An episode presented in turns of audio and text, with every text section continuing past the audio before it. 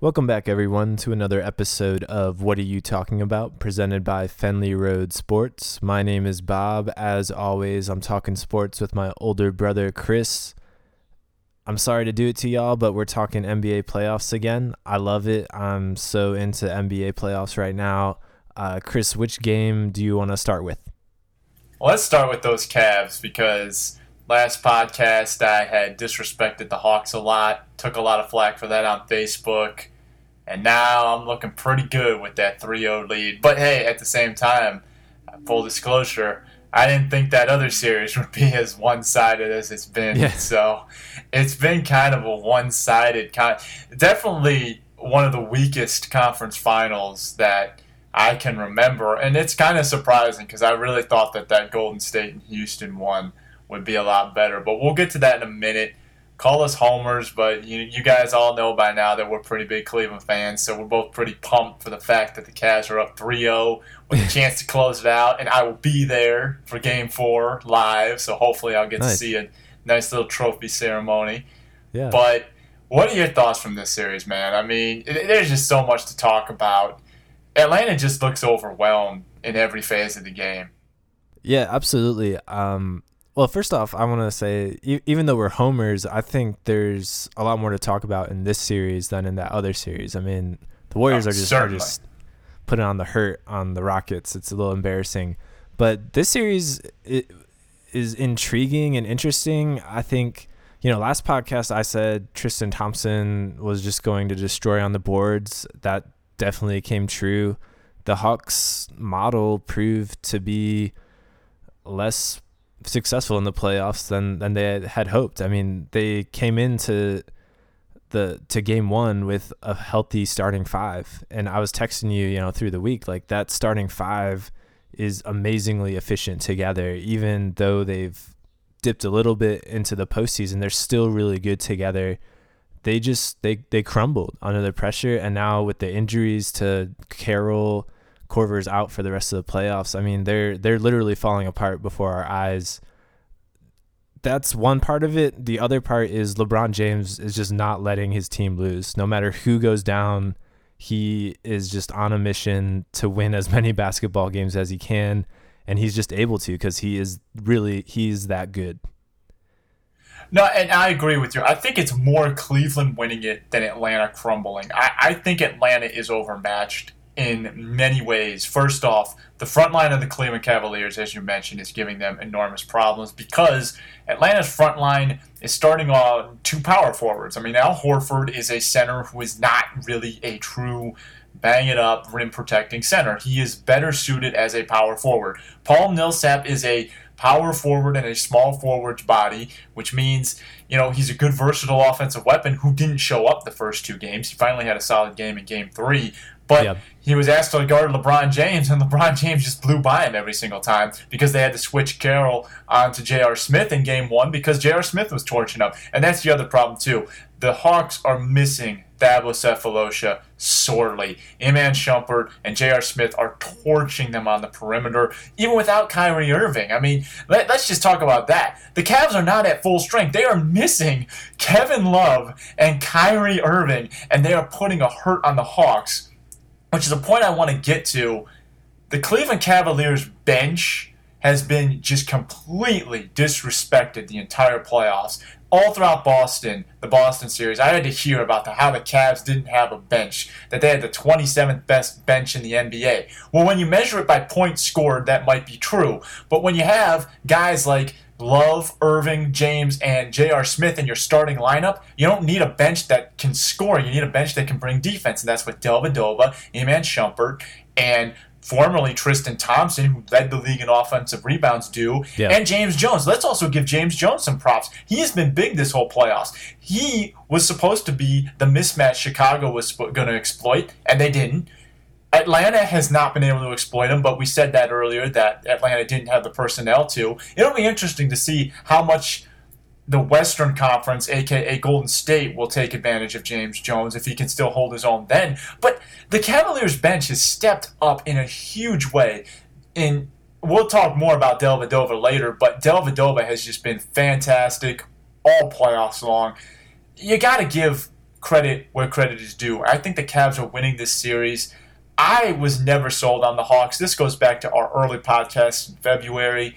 I still contend if John Wall was fully healthy, they would have been dispatched in the second round and spared this embarrassment. But at the end of the day, the Hawks don't have the go-to guy. A lot of people compared the Hawks to the Spurs, and they play like the Spurs minus all the superstars. A better comparison would be the Detroit Pistons of 2004, because that team didn't have a legitimate superstar, but it still had a defensive player of the year, which means they still had at least one really elite player who could change the game. The Atlanta Hawks don't have that. The closest thing they have is Jeff Teague, and Jeff Teague is just not the kind of guy you want as your number one option. I think he's a fine number two, a great number three. If they got another guy on this Atlanta team, like, say, for instance, Marc Gasol, move Horford to the power forward, Millsap off the bench with Jeff Teague running the point, that's a really scary team. They need their number one guy, and if they can get that, then this team will be a lot scarier. But as presently constructed, they're just not good enough, and that's the bottom line. Yeah, I think they'll, if they bring the same team into the regular season next year, they'll still win a lot of games, but when playoff time comes and the post gets tighter, defense gets ratcheted up a couple levels, and the superstars take over, they get left in the dust. I think you're exactly right. All five of those guys are physically under-equipped in some aspect of the game. DeMarre Carroll, actually, I think, is the most physically dominant player in that starting five, and he was their best player in the playoffs until he got that knee sprain in Game 1. And once he went down, I knew it was over in that moment. Without DeMarre Carroll, there is not a single guy that can protect the perimeter. And like you said, they have to guard J.R. Smith, Iman Shumpert, and LeBron James on the perimeter. Without DeMarre Carroll, nobody can draw that matchup, and they're paying for it now. No, certainly. And I think the Hawks benefited greatly from the sort of chaotic offseason in the Eastern Conference. The traditional superpowers in Miami and Indiana really took a hit, or at least the traditional superpowers of the last couple of years took a hit. Chicago was still adjusting to Derrick Rose. The Wizards were a team on the rise that was trying to repeat in their second year, and they finally got things together after they started off slow and injured. The Bulls started off slow and injured. The Heat were snake bit by injuries. The Pacers were snake bit by injuries. And the Hawks, really, their strongest point was from about December through the All-Star break, and that's when the East was in such a state of flux. So I think give them credit for the run they had. I'm not saying it wasn't impressive, but I'm saying it came in the East, in a weak East that was going through some turmoil. So I think the Hawks are more of they had the makeup of a 50-win team that really overachieved. Give them all the credit in the world for winning 60 games, for having a fine season, for getting to the Eastern Conference Finals for the first time in forever. But at the same time, they are still a big piece away from duplicating this next year.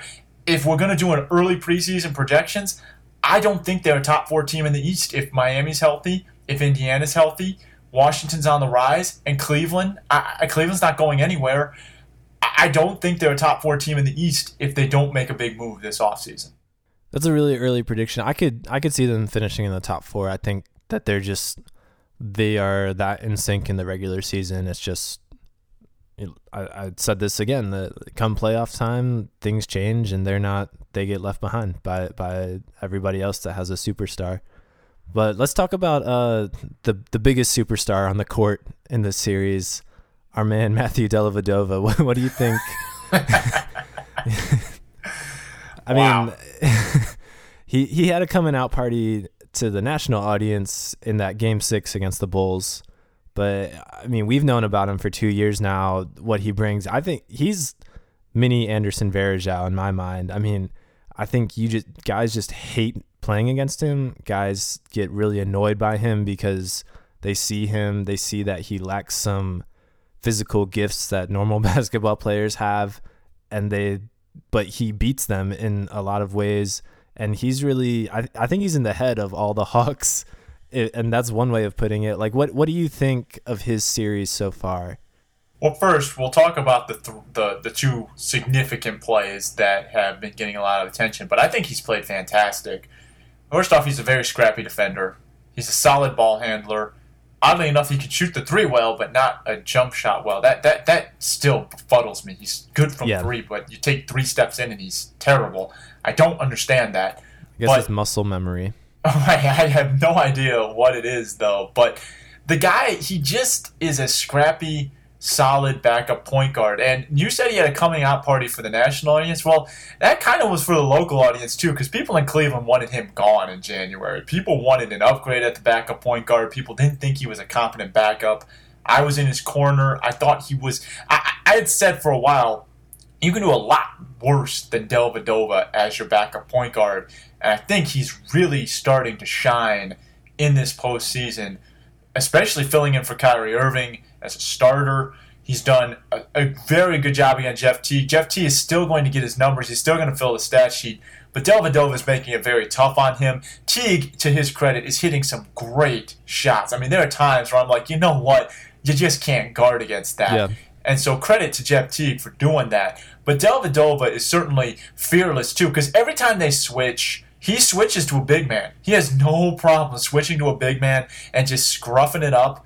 And, you know, I love it. He's just the kind of guy that really can win over a fan base, because those kind of guys who come in and just give all effort are going to endear themselves to the city real quickly. Yeah, he's the guy that you love if he's on your team, but you absolutely hate if he's on any other if he's playing against you. All right, so what he has drawn 2 ejections in the past 2 playoff series, most notably last night against Al Horford. He fell into him. Horford gave him the elbow. They reviewed it. They kicked Horford out. And sandwiched between those 2 ejections, the first one being against Taj Gibson, he rolled on Kyle Korver's ankle and caused him to be injured for the rest of the playoffs. So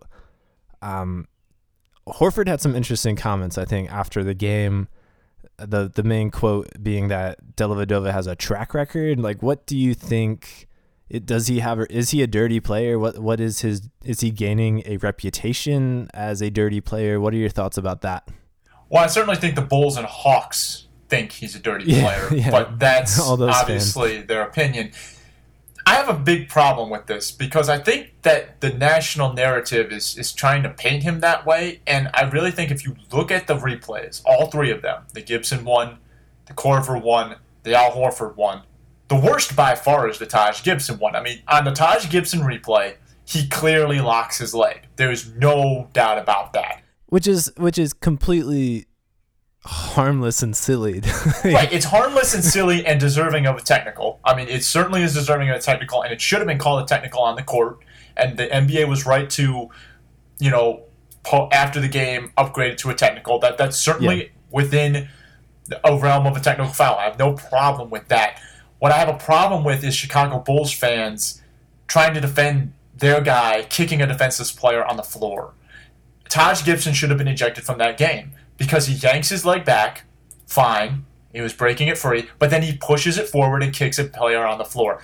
A flagrant 2 foul is not only just, it's excessive and unnecessary contact. That's the key. They don't have to beat a guy up to get a flagrant 2. If you have unnecessary contact and a player who is defenseless on the floor getting kicked is excessive and unnecessary. It was a warranted ejection. I'm sorry. Flagrant 2 foul to Taj Gibson. The reaction, obviously, yes, I understand if he's agitating that he gets scissor kicked, but the ejection was certainly warranted. Kyle Korver play is silly. Anyone who thinks that's a dirty play just doesn't know basketball. I am sorry. It was an unfortunate play. The guy dove for the ball. I believe they were both diving for the ball. It's a basketball play. He made a basketball play, and it's unfortunate. Nobody ever wants to see that happen. But you know what? I mean, you cannot think that Dellavedova is a dirty player for going after the basketball. I'm sorry. Yeah. Anyone who thinks that is a dirty play or a premeditated play is wrong. Well, just flat out wrong. He dove for the ball, and I think it would have been bad if he dove for the ball 10 feet away and didn't even come close. But he got to the ball. He got both hands on the ball. I think the big thing is you see his body swinging into Kyle Korver, but in defense of that, I mean, you're diving head first. your natural instinct is to protect your body. So I see guys dive like that all the time. They dive for the ball and then they turn to guard their head and their face. Like, right. You're supposed to roll over your shoulder when you dive like that to avoid hitting your head and or messing something up. And you're supposed to roll over your shoulder. And he happened to sit right on top of Kyle Korver's ankle. I don't see the malicious. Dellavedova is too unathletic to premeditate a move like that. Like, there's absolutely no. He has no body control. How could he? I mean, you could be mad at him for playing with reckless abandon, but I mean that's a good thing. That's what you want on your team, on your defense. So that's not playing dirty. That's just you certainly can't be mad at him for playing like that. Anyone who thinks that Kyle Korver plays dirty is just flat out wrong. You're 100% wrong. Watch the replay again. If you think he's dirty, watch that replay again. There's nothing dirty about that play. Now, let's get to the Al Horford play, because this one really ticks me off.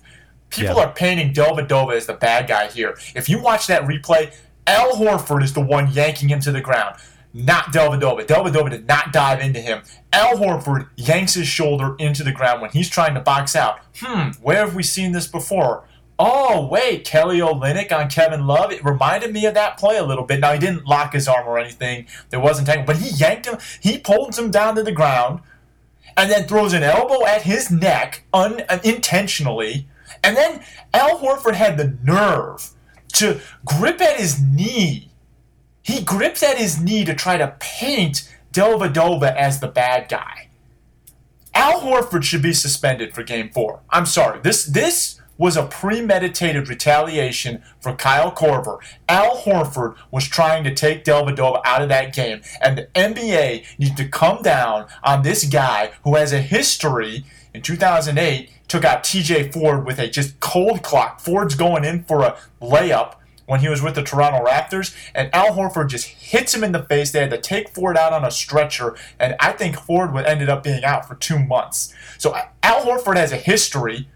He yanks Dellavedova to the ground, tries to go at his neck with an elbow, and then pretends like Dellavedova was the bad guy. No, there is no room in the NBA for a play like that. Al Horford should be suspended for Game 4. It was a dirty play on Al Horford, not Matthew Dellavedova. I'm sorry. It disgusts me, because that's why Kevin Love isn't playing right now, because the Boston series referees let that game let that series escalate. Boston was getting more physical and more physical and more physical each and every game, pushing the limit, and then finally, pop goes the arm.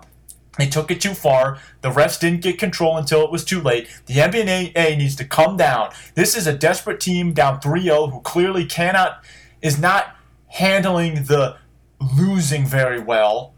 They need to come down hard and say there's no room for this. You cannot go after a team that's going to beat you. I'm worried that the Hawks, if they don't suspend Al Horford, are going to be emboldened and think that they can mess up an NBA Finals trip with some shenanigans. They need to come down hard, suspend Al Horford for Game 4. It's garbage. Well, that's very harsh, and I understand where that's coming from. I don't see the suspension happening. I think it would have came down already if it had. But I agree with you. Horford, I have a different problem, and that's that Horford not only said that he has a track record, which we've just debunked that theory. Clearly, I don't think Dellavedova has a track record. He also said that in a more calm manner afterwards, that Dellavedova needs to grow up and understand that, like, the NBA is a band of brothers that come together. And I just get the sense that nobody likes or respects Matthew Dellavedova on the court, in the locker, not the Cavs locker room, but just players in the NBA and all the former NBA players that are associated with TNT last night and during this series. They don't like him, and I think it's just because Matthew Dellavedova is an outsider at this point. He's from Australia. He was undrafted. He has had to work for everything to get to this point. He wasn't even supposed to be starting, and he's doing these really aggressive hustling plays, and he's just not part of the circle yet, and he's alienating a lot of people, and I just don't think that is fair to do to a player just because he's out hustling you. And it's really bothering me that because Al Horford is. I mean, Al Horford, besides those two plays that we've talked about, he's won like citizenship awards and like the good guy awards and all that. He's a well-liked player, and I think that he and a lot of these NBA players and former NBA players just don't respect Matthew Dellavedova right now, and they don't appreciate his basketball abilities, and they're kind of taking that out on him. I don't think that that is fair to do to a player that's having success right now. No, it's certainly not fair, but the two in particular is Kenny Smith and Reggie Miller. To be fair, Chris Webber actually defended Dellavedova on the broadcast. Charles Barkley also did too, and Shaq also as well on the post-game show. So it's really just those two that were going after him pretty hard. And Al Horford didn't mix his words. He called Matthew Dellavedova dirty.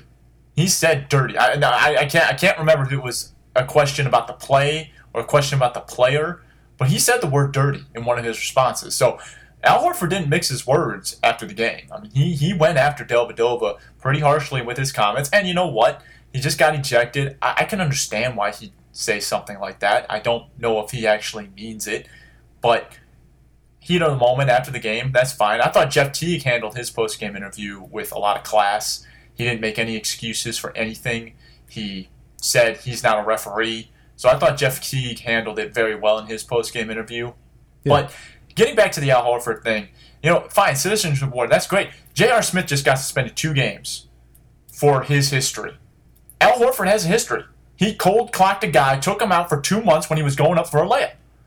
History should play into this. He yanked Dellavedova to the ground, went after him to the neck, probably intended to the face, with an elbow. It was a malicious attempt at retaliation, and then he tried to cover it up. He should be suspended for Game 4. Bottom line. End of story. That play was dirty. I'm not saying Al Horford is dirty, and I apologize if I slipped up and called him a dirty player earlier, but that play was dirty. He should be suspended. Period. Yeah, I don't think he should be. I think getting ejected is enough. Getting the flagrant 2, and I don't think that's going to happen. But I understand where that's coming from. That elbow sucked too, man. It was more like a hip to the face. He didn't even like land anywhere near his head. He like got his side on Dellavedova's head. It's funny to watch in slow motion. No, it was funny to watch, but seriously, if he had hit that on target, Dellavedova would have been out. He was coming after. Yeah, yeah. I mean, fortunately, they were playing too fast and too out of control to actually get a precise hit in, but you know, in replay, it's just kind of comical that, you know, that's the main takeaway that we have from last night. Not LeBron's triple double or, you know, the overtime in and of itself. It's this foul and a player's reputation. Well, it's not just that. It's because Al Horford didn't play for the whole second half, and when you lose by 3 points in overtime, that's a big loss. So certainly Al Horford could have made a difference in this game, and that was a very impactful play.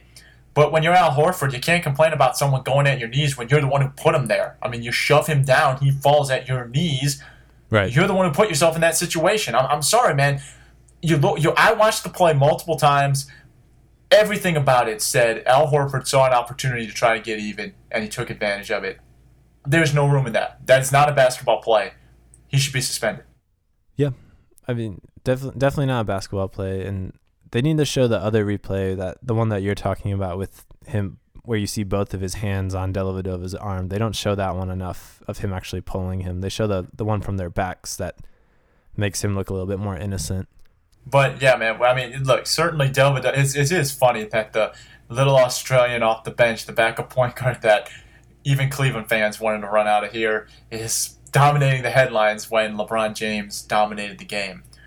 But going over to a team that certainly didn't dominate anything in Game 3, the Houston Rockets. And let me just say, I have a lot more respect for the Atlanta Hawks because of what happened on Saturday in Houston. You know, the Atlanta Hawks didn't look good in the first 2 games, but they came into Cleveland and they played their hearts out, man. They faced a ton of adversity. They were down Korver. Carroll obviously hurt. Horford ejected. And they gave the Cavs one heck of a game. Probably the toughest game, one of the toughest. I mean, you can't say it was tougher than the two games the Cavs lost, but probably their toughest win of the postseason was that overtime game. And I have a lot of respect for Atlanta because when you look at the other side, Houston going into Golden State, they could have won both those games in Golden State. And then they come home and you lose by 35 points on your home floor. If I'm a Houston Rockets fan, I'm disgusted to cheer for that team. Yeah, no, certainly. I was in complete shock when I saw that final score. I wasn't able to watch that game 3 live, but I was just shocked because coming home, especially after the way they lost that game too, the way that James Harden, he had a triple-double that night. The way he played, I thought for sure that was going to be another tight game. And for them to just lay a dud, the Rockets are the most puzzling team I've seen in a while, and probably the most puzzling, successful team I've seen in a long time. I said in the last podcast that they really don't have their identity yet, and I still think that's true. They just don't know where to go when they're faced with adversity, when they're faced with a challenge, and they seem to crumble upon themselves. Thankfully, last series they played another team that likes to crumble upon themselves. This Warriors team is too well-oiled in this moment to give them any sign of weakness like we saw with the Clippers. Like, the Rockets are done. I'm 100% positive that they're going to lose tonight. So hold me to that. There's just no way the Rockets are going to come out with anything close that can beat the Warriors at this moment. It's baffling to me. Completely baffling. I think the Rockets, oddly enough, can still get one. But to answer your question, I mean, they can do it. I'm sure they can do it, but it's not going to happen. But to answer your question, this is a question that has to be answered.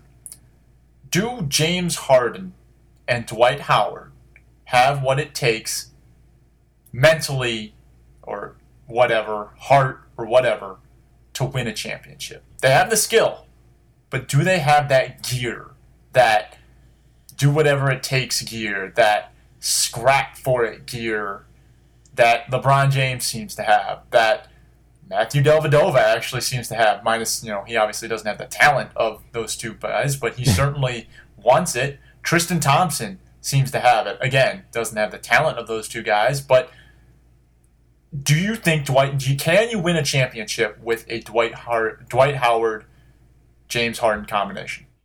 I don't think so. But I will counter with saying the Rockets, the way they're constructed, it's all about numbers with them. And if the numbers line up, if they get enough of their fouls drawn in a 7-game series, then yes, they will statistically march their way into the finals. But the NBA playoffs seem to transcend numbers, and there are moments in each game where players defy logic and take games upon themselves and seem to bend the will of the game towards them. And I don't think either of those guys, or those guys together particularly, can do that. And I think Harden can.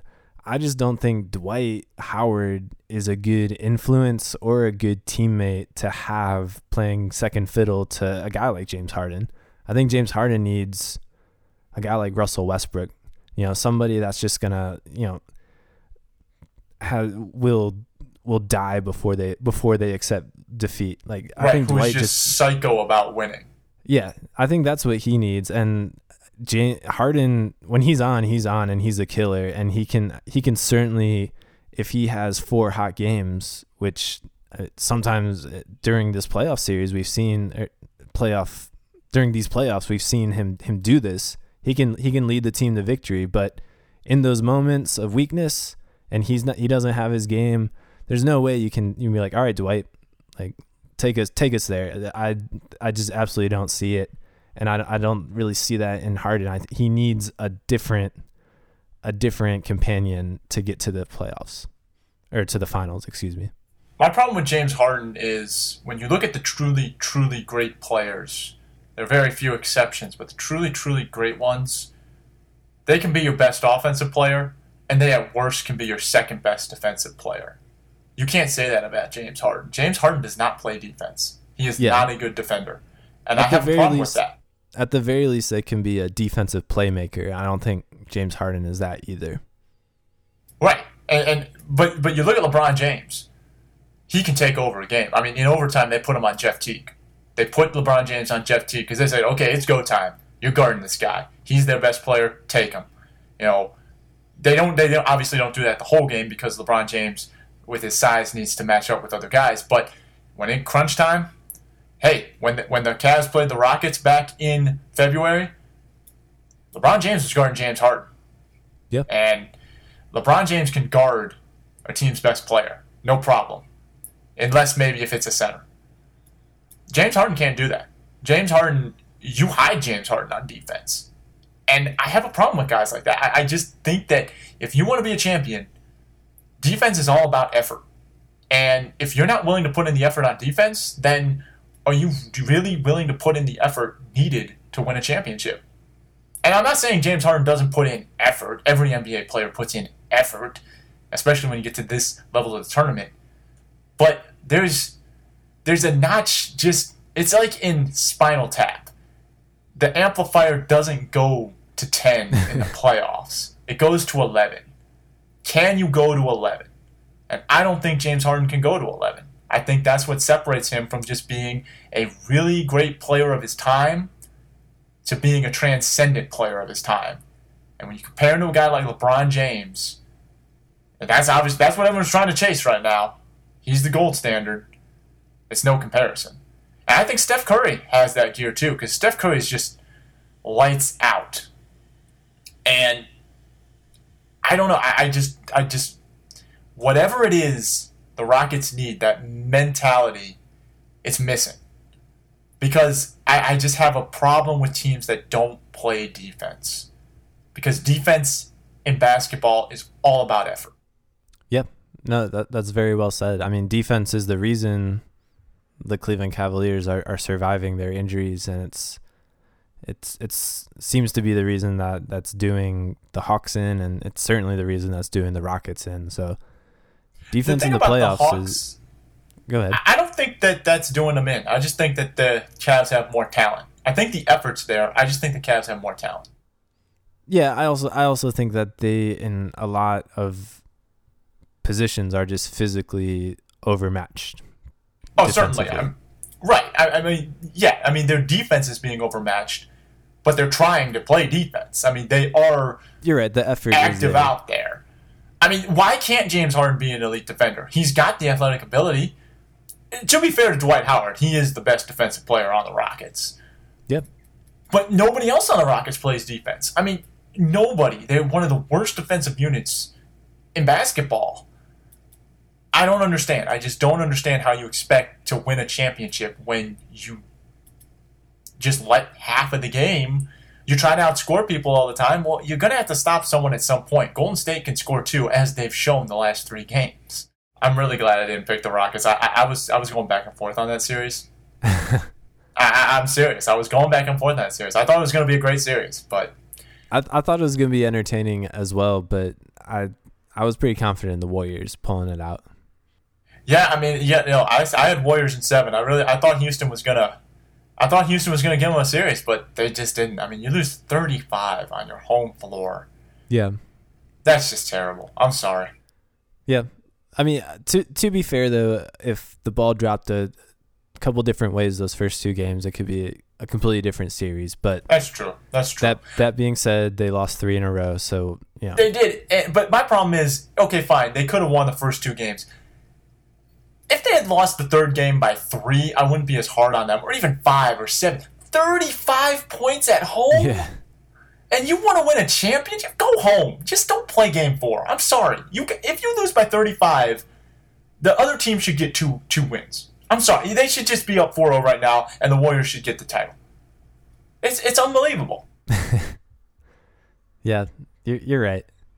Well, let's move on from the best teams in the NBA and talk about the worst teams in the NBA. They got some good news last week with the NBA draft lottery. Yeah, they did, and there really weren't too many surprises. I don't think many teams jumped into that top three. I think the Lakers leaped from 4 to 2, but other than that, everything held to serve. Well, sorry, New York Knicks. I have no sympathy for the Knicks. I'm chuckling at them.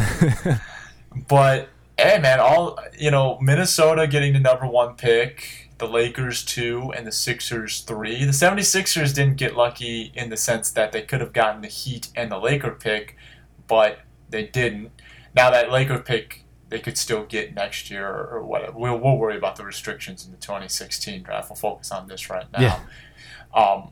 Obviously, the two big prizes in the draft are Jahlil Okafor and Karl-Anthony Towns, and obviously everyone knows that the Timberwolves have a rising star in Andrew Wiggins. So, Bob, who would you pair with Andrew Wiggins if you had that number one pick? I think it's regardless of if Wiggins is on the team, I'm taking Okafor over Towns just because he brings something as a 19-year-old center that nobody else has brought to the NBA draft before, and that's an arsenal of offensive post moves. That's something that takes years upon years to develop for a big man, but he already has some of the best moves I've seen in college.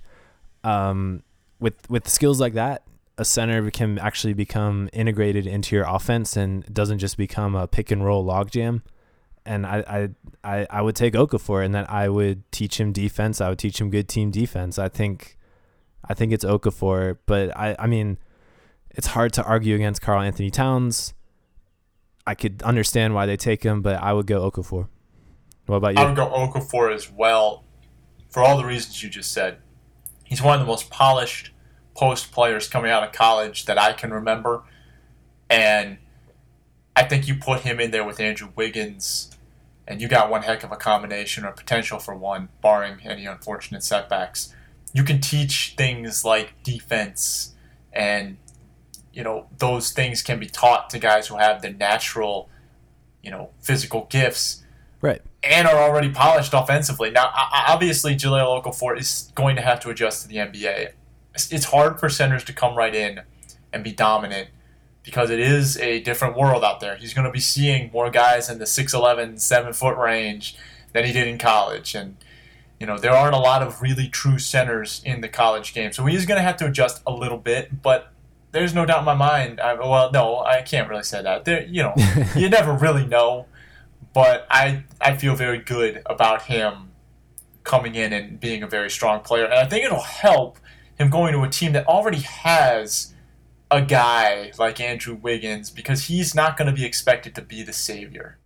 Yeah, I think that does go a long way. But, I mean, there is a burden that comes with the number one overall pick. I mean, Anthony Bennett taking number one overall. We already had Kyrie.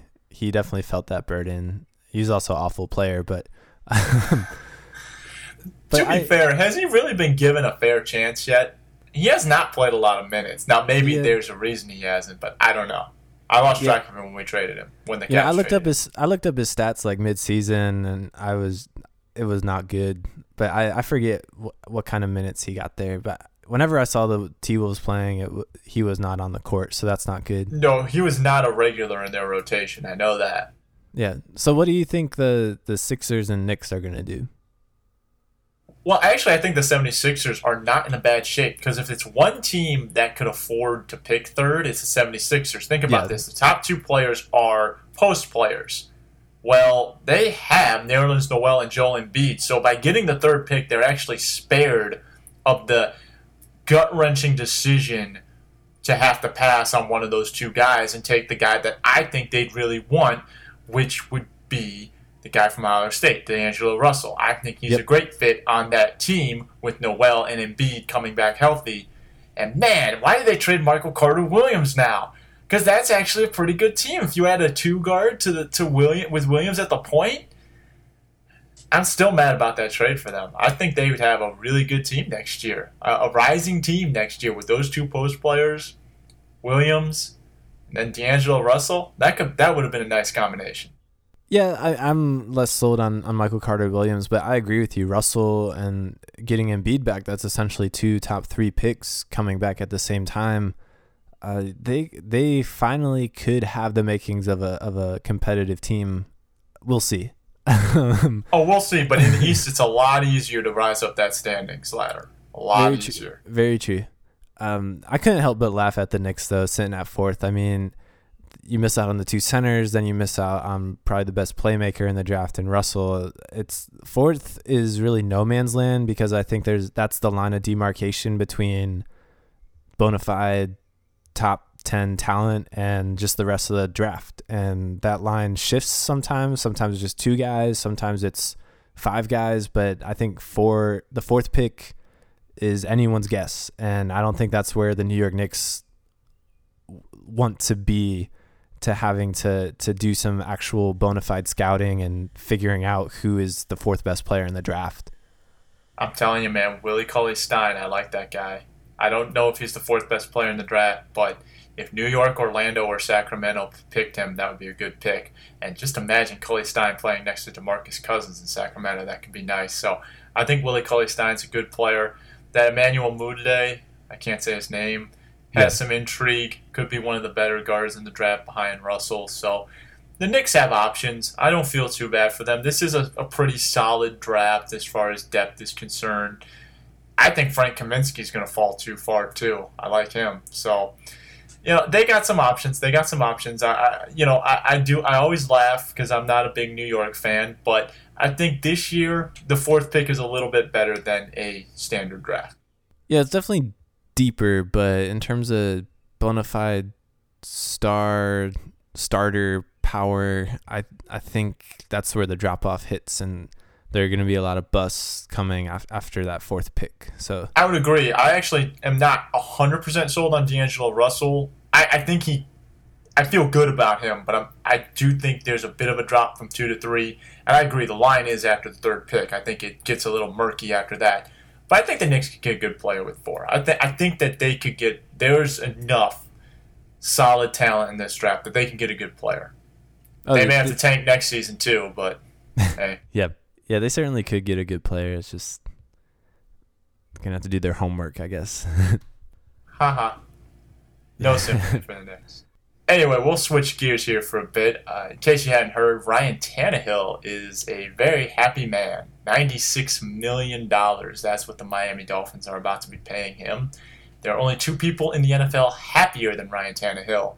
Their names are Andrew Luck and Russell Wilson, because now they are licking their chops at their negotiation sessions. Bob, how much do you think those two guys are going to get paid? First off, what do you think of Ryan's deal, and then how much do you think those guys are going to get paid? Well, I read the number, and I'm a little shocked, but honestly, that's what you have to do that's what you have to pay a quarterback. I mean, Tannehill has shown growth in all three of his years. He's shown that he's certainly capable of being a starting quarterback, and you got to pay the guy if you want him on the team. You just invested all this money in the offseason on Sue and all these other guys. The last thing you need is a hole at quarterback. You have to shore that up. And they did it. I'm a little concerned with the $45 million guarantee, because if you'll notice, Andy Dalton also signed a 6-year, $96 million contract last year. And Andy Dalton's was $115 million. With all the bonuses that come with it, yeah, it's a base of 96, I believe. I'm looking at it. There are a lot of roster bonuses and future workout bonuses and things. You're right. It goes up to 115, but only $17 million of that is guaranteed, compared to $45 million for Tannehill. So that's a significant bigger investment, but I think you still got to do it. Now, I actually think that contract could be a steal, because Tannehill has shown growth each of his 3 years. They've been knocking on the door of the playoffs the last 2 years, the Dolphins have. So I think locking Tannehill for less than the $100 million mark is a steal, given what the quarterback market is. Look at Jay Cutler's $126 million deal, Joe Flacco $120.6 million. We mentioned Andy Dalton. I think it's a solid move. I mean, obviously it's a lot of money, but that's what you got to pay to a quarterback who has the potential of being a franchise QB. Definitely. I definitely agree with you. Now, for Andrew Luck and Russell Wilson, man, I saw a tweet that said, like, Luck is going to own the team if Tannehill's getting paid that.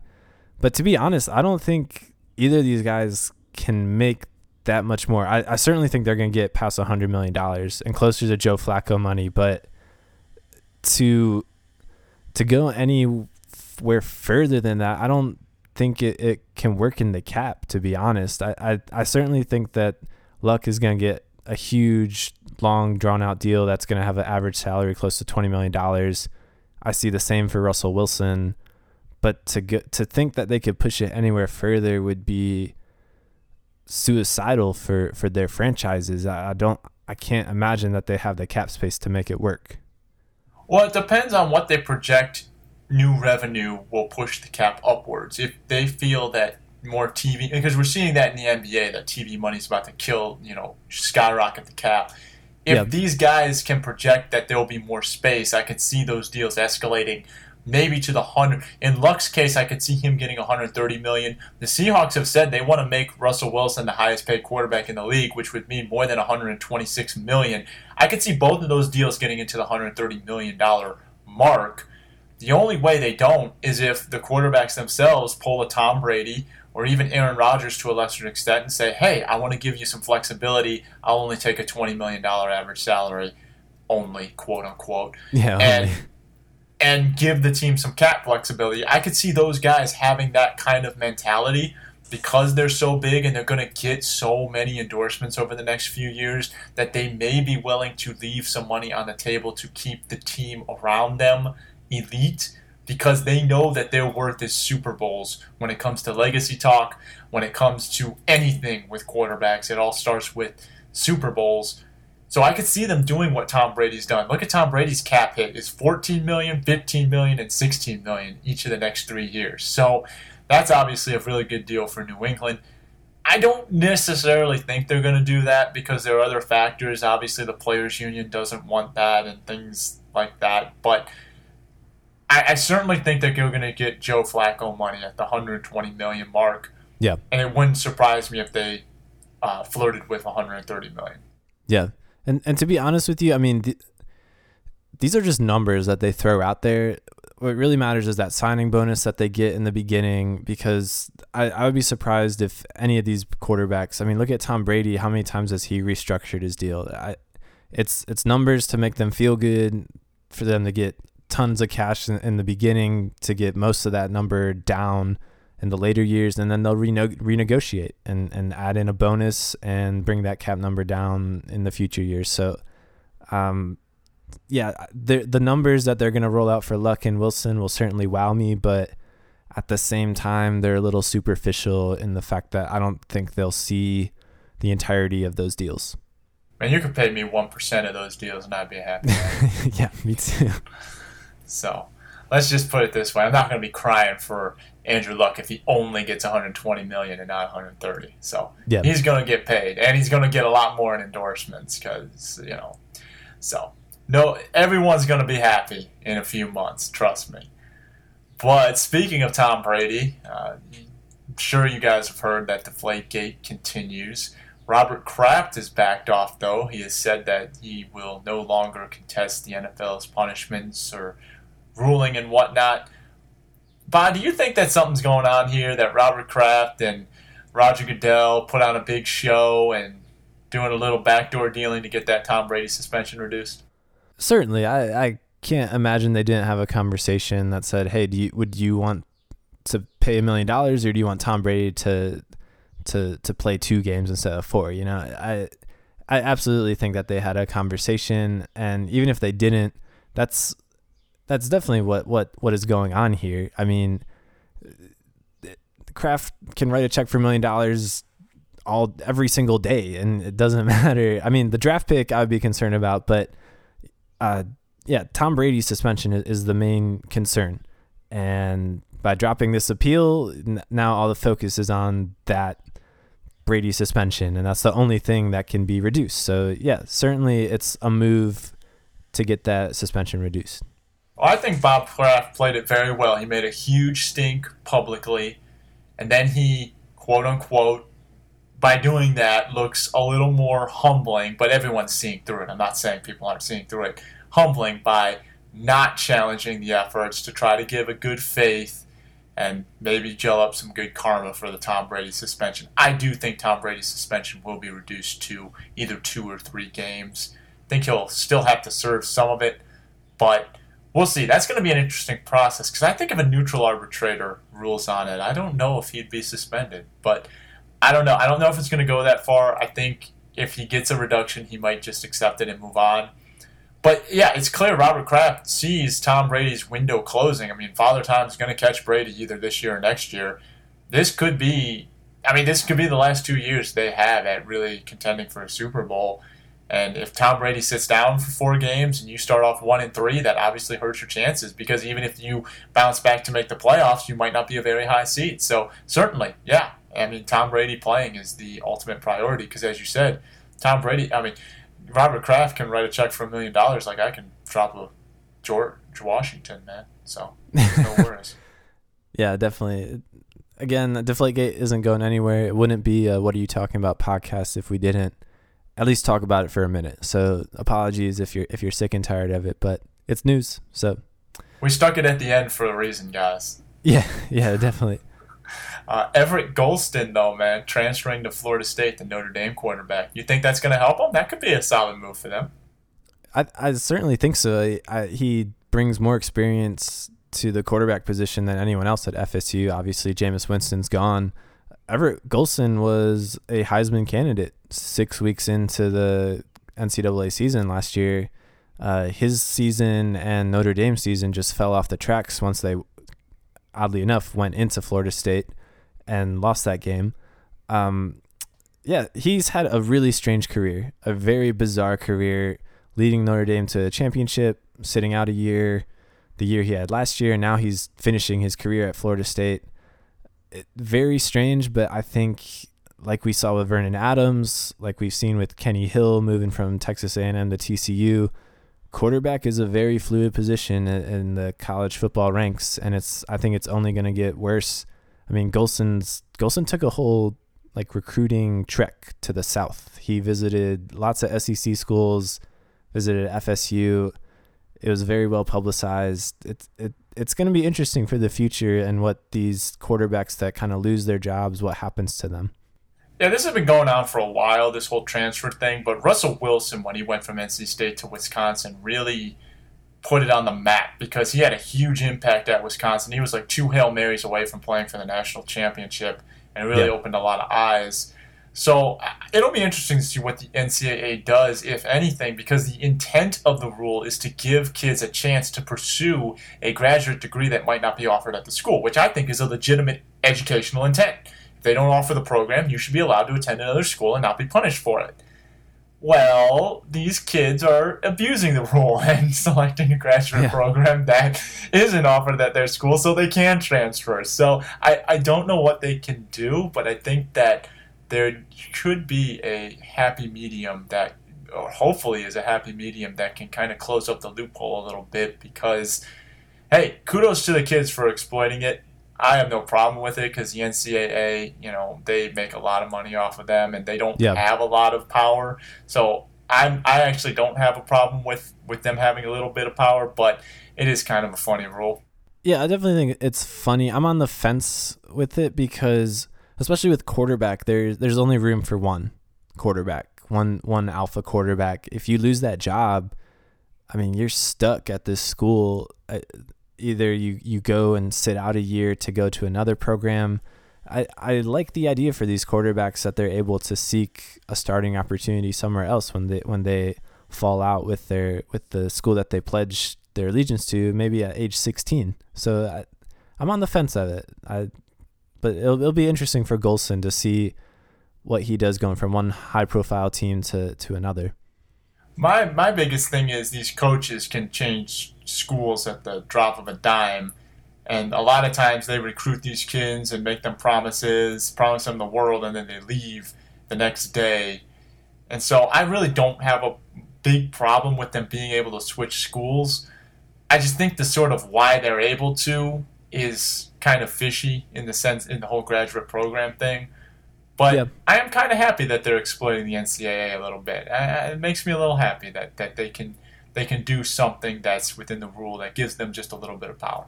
Yeah, and also it does encourage an embattled player to get his degree. Right, early graduation. If you redshirt and you put your mind to the books, you can graduate in 4 years and still have a year of eligibility. So, yeah, it does encourage, taking your classes seriously. Yeah, so I guess we're both for it. After we talked it through, I think we think of it as a positive thing. I think there are more positives than negatives. I really do. I think there are more positives than negatives. Yeah, me too. Because at the end of the day, you got to come out with your degree. Kids got a college degree now. So, all right, one last funny one. Come on, what do you think of this? The general manager of the Marlins stepping down to be their manager, Dan Jennings. Completely clueless about it. It's only fitting that they went on a huge skid once they announced that the management change. Very bizarre. Why? They must have really not liked Mike Redmond if this was their second option to replace him. It's very strange to me, and I don't get it. It doesn't look good for the Marlins. It's not a good look.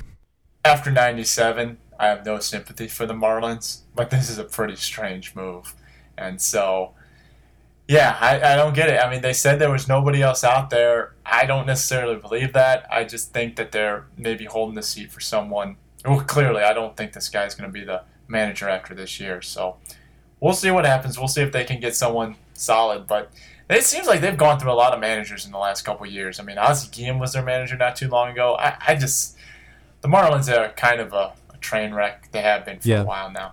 I forget the number, but John Collar Stanton has already played for twice the amount of managers that Derek Jeter has. I think they've had 7 managers in the last 6 years, something like that. And I absolutely know they're paying 3 managers right now to not manage them. So, yeah, manager is a very, I don't think it's that big of a position, impactful position for a baseball team. So I don't know why they're so invested in it.